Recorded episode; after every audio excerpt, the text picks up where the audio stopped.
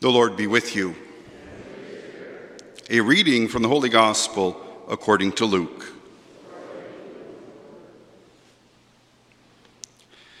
Since many have undertaken to set down an orderly account of the events that have been fulfilled among us, just as they were handed on to us by those who from the beginning were eyewitnesses and servants of the word, I too decided, after investigating everything carefully from the very first, to write an orderly account for you, most excellent Theophilus, so that you may know the truth concerning the things about which you have been instructed. Jesus, filled with the power of the Spirit, returned to Galilee, and a report about him spread through all the surrounding country. He began to teach in their synagogues and was praised by everyone. When he came to Nazareth, where he had been brought up, he went up to the synagogue on the Sabbath day, as was his custom. He stood up to read, and the scroll of the prophet Isaiah was given to him. He unrolled the scroll and found the place where it was written The Spirit of the Lord is upon me, because he has anointed me to bring good news to the poor. He has sent me to proclaim release to the captives and recovery of sight to the blind, to let the oppressed go free, to proclaim the year of the Lord's favor. And he rolled up the scroll, gave it back to the attendant, and sat down. The eyes of all in the synagogue were fixed on him. Then he began to say to them, Today, this scripture has been fulfilled in your hearing.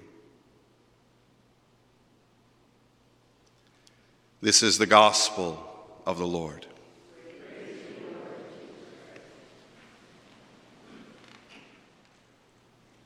So I know uh, all of you, I, like myself, I think love stories. You know, whether they're movies, they're novels, videos, series, stories um, inspire us.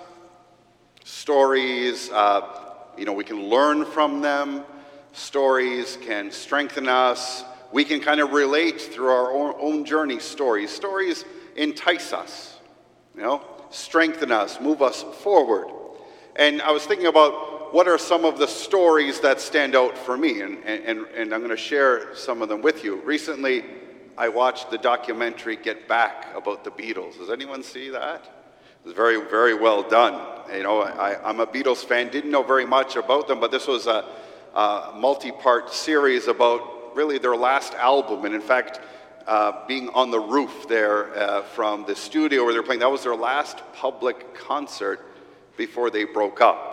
And you kind of get to see the dynamics of how they worked together. It was a beautiful story of these very amazing musicians uh, and artists uh, working together.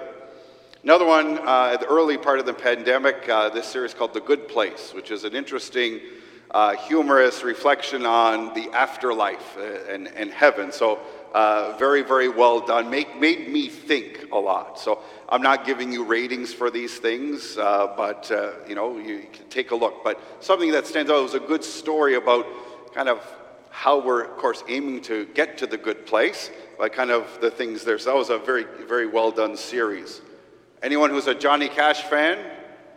Walk the line. Yeah, many. Yeah. So Joaquin Phoenix, uh, beautiful, uh, great movie. Saw that a number of years ago uh, the singing, the music, kind of the, the story of Johnny Cash, the ups and the downs, and finally getting settled. It's a, it's a great story in itself. And finally, one of my favorite series is Father Brown. This was now that's it's come up in a, in a I think this may be the third rendition of this series. This is the most recent one. It's been around for six or seven years. It's about Father Brown in the uh, 1950s uh, uh, and uh, kind of a crime solver for this small little town. And he gets involved in many other things that I don't know how he t- has time for because I don't have time to solve crime in Chatham. Um, but, but he does. We love stories.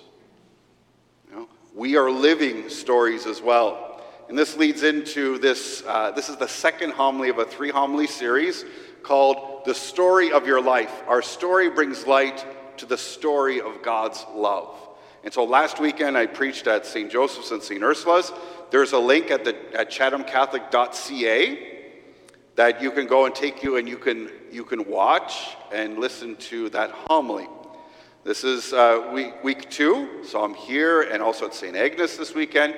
Then next weekend I'm going to take a break. I'm at Our Lady of Victory, and then I will conclude the series at St. Joseph's and St. Ursula's, all accessible online. There's an article in our bulletin this weekend about this second homily as a chance to look at the importance of our stories and how they fit in to the gift of our faith and our journey ahead in our lives. A couple of foundational things about this series. The first is this the story of our lives is important and meaningful. We are important.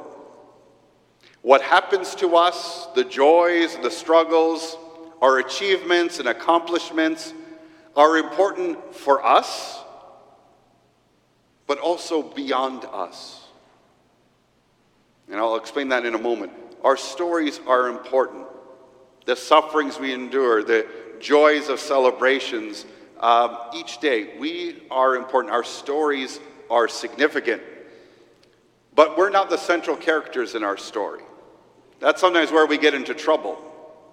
We think that we're the main characters, like some of the movies or the books that you read, that, you know, where everything kind of surrounds us, and we usually oftentimes want our story to end so beautifully benefiting us. This is where our faith helps give us perspective. We are not the central characters of our stories. We can only understand our lives fully in light of God's bigger story. God is the center of our stories. He is the center of our lives. And our story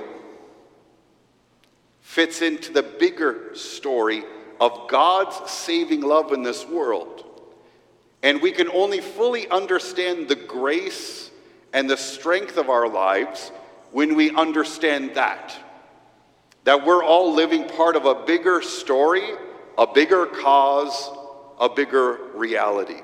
So that's kind of how I'm approaching this series for us as a reminder.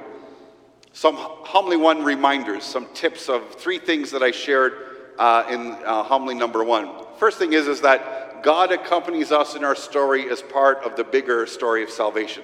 We don't live our lives kind of on our own, separate from God. He walks with us. And that came from the first reading last weekend when uh, I think it was from the prophet Isaiah, talked about uh, God being so close to us like the bond of marriage. You know, where a husband and wife, the two become one. God walks with us that closely.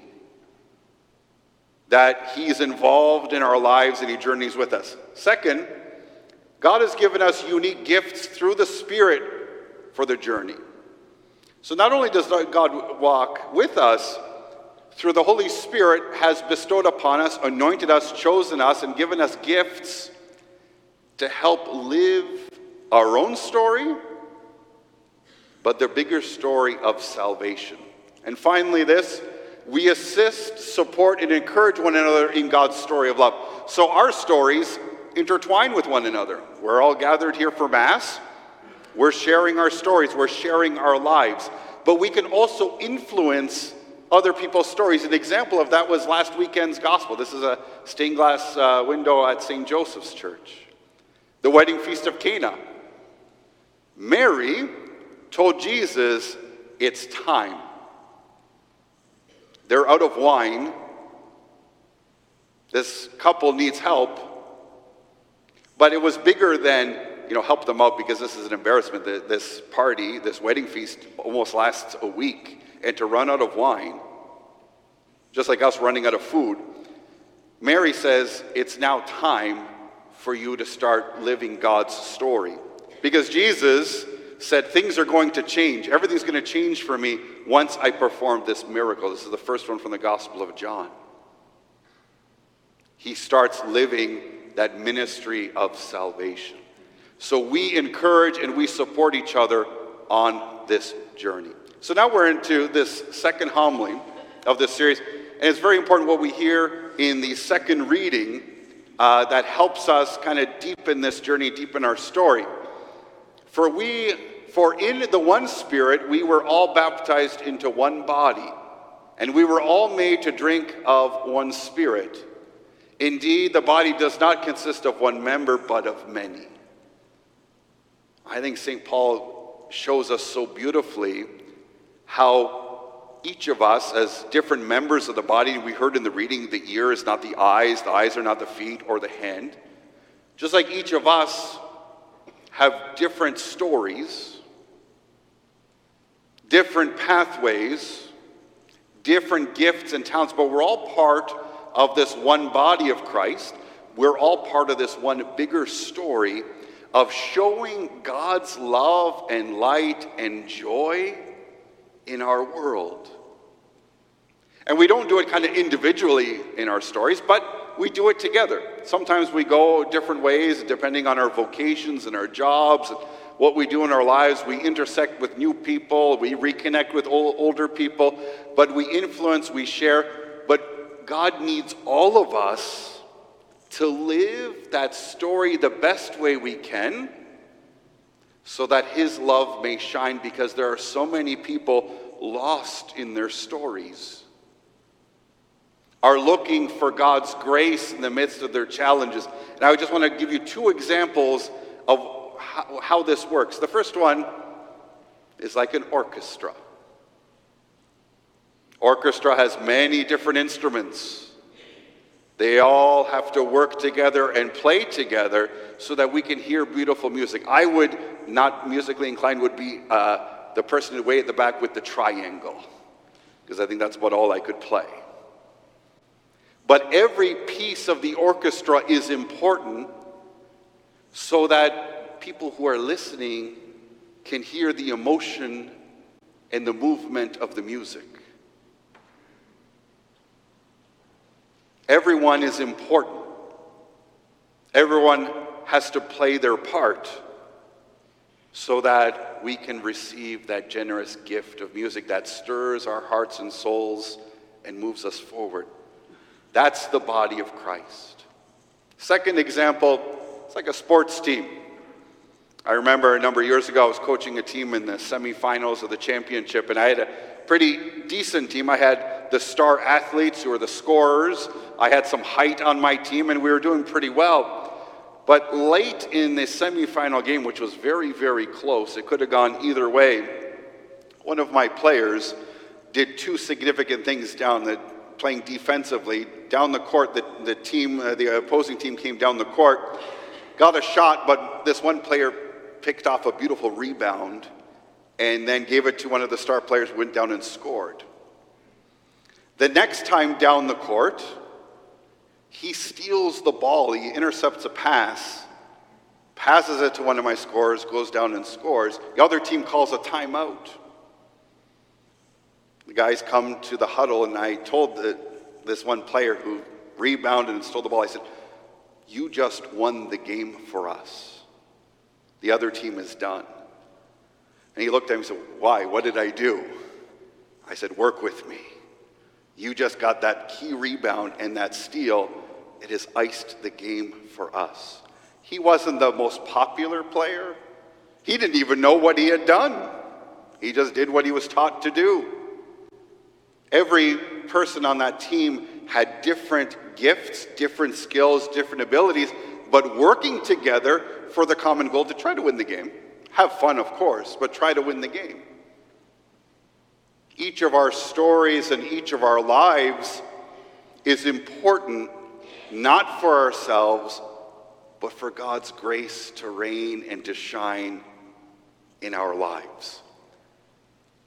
In the gospel, which is a very powerful reminder for us of who Jesus is, he comes home. He's in the synagogue, he unrolls uh, the scroll, and he reads from the prophet Isaiah the Spirit of the Lord is upon me because he has anointed me to bring good news to the poor.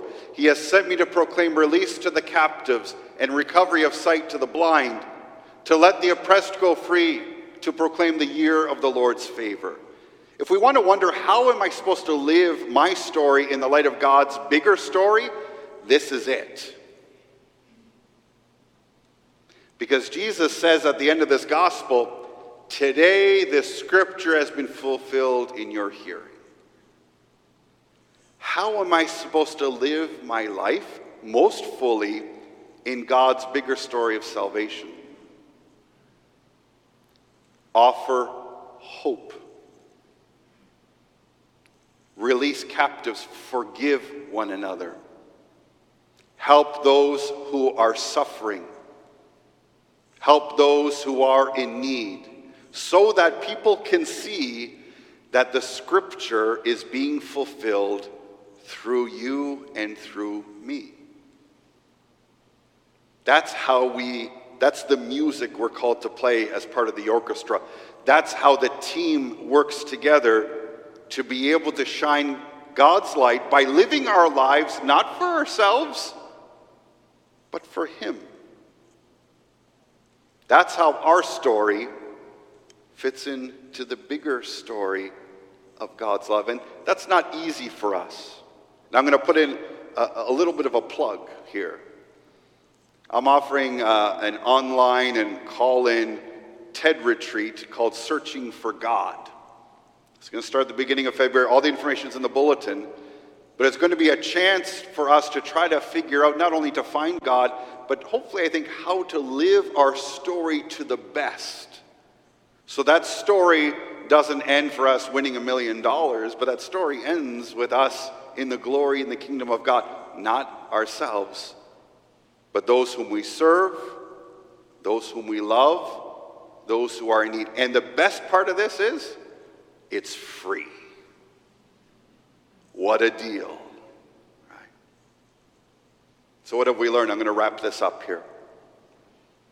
The Holy Spirit draws us to Christ and one another in our story. So, if we want to live our story very, very well, we need the power of the Holy Spirit. That was the gift of the resurrection. Jesus gave us the Holy Spirit. So, the Holy Spirit is that guide, that motivator, that, that person of the Trinity that reminds us remember the bigger story of God's love. Remember you're part of the orchestra. Remember you're part of the team. Remember that God is at the center. We are different and vital parts of the one body of Christ and his story. We're not all going to be the same. You know, no matter how much I try, I'm not going to be able to play the piano, but I might try the triangle. I'm not going to be the, uh, you know, the fast point guard, but I can pick up the rebounds down low. We all have different roles, not for success for ourselves, but that hope fulfilled that Jesus proclaimed when he unrolled the scroll from the prophet Isaiah. That's the narrative of the story of how we're called to live our lives. And finally, our story includes those actions of healing, truth, freedom, and joy for others.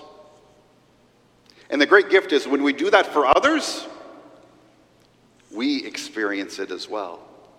We experience that grace when we forgive, when we give hope to people, when we connect with someone who's really down or, or isolated right now in the midst of the challenges of the world, but maybe even the challenge of their lives.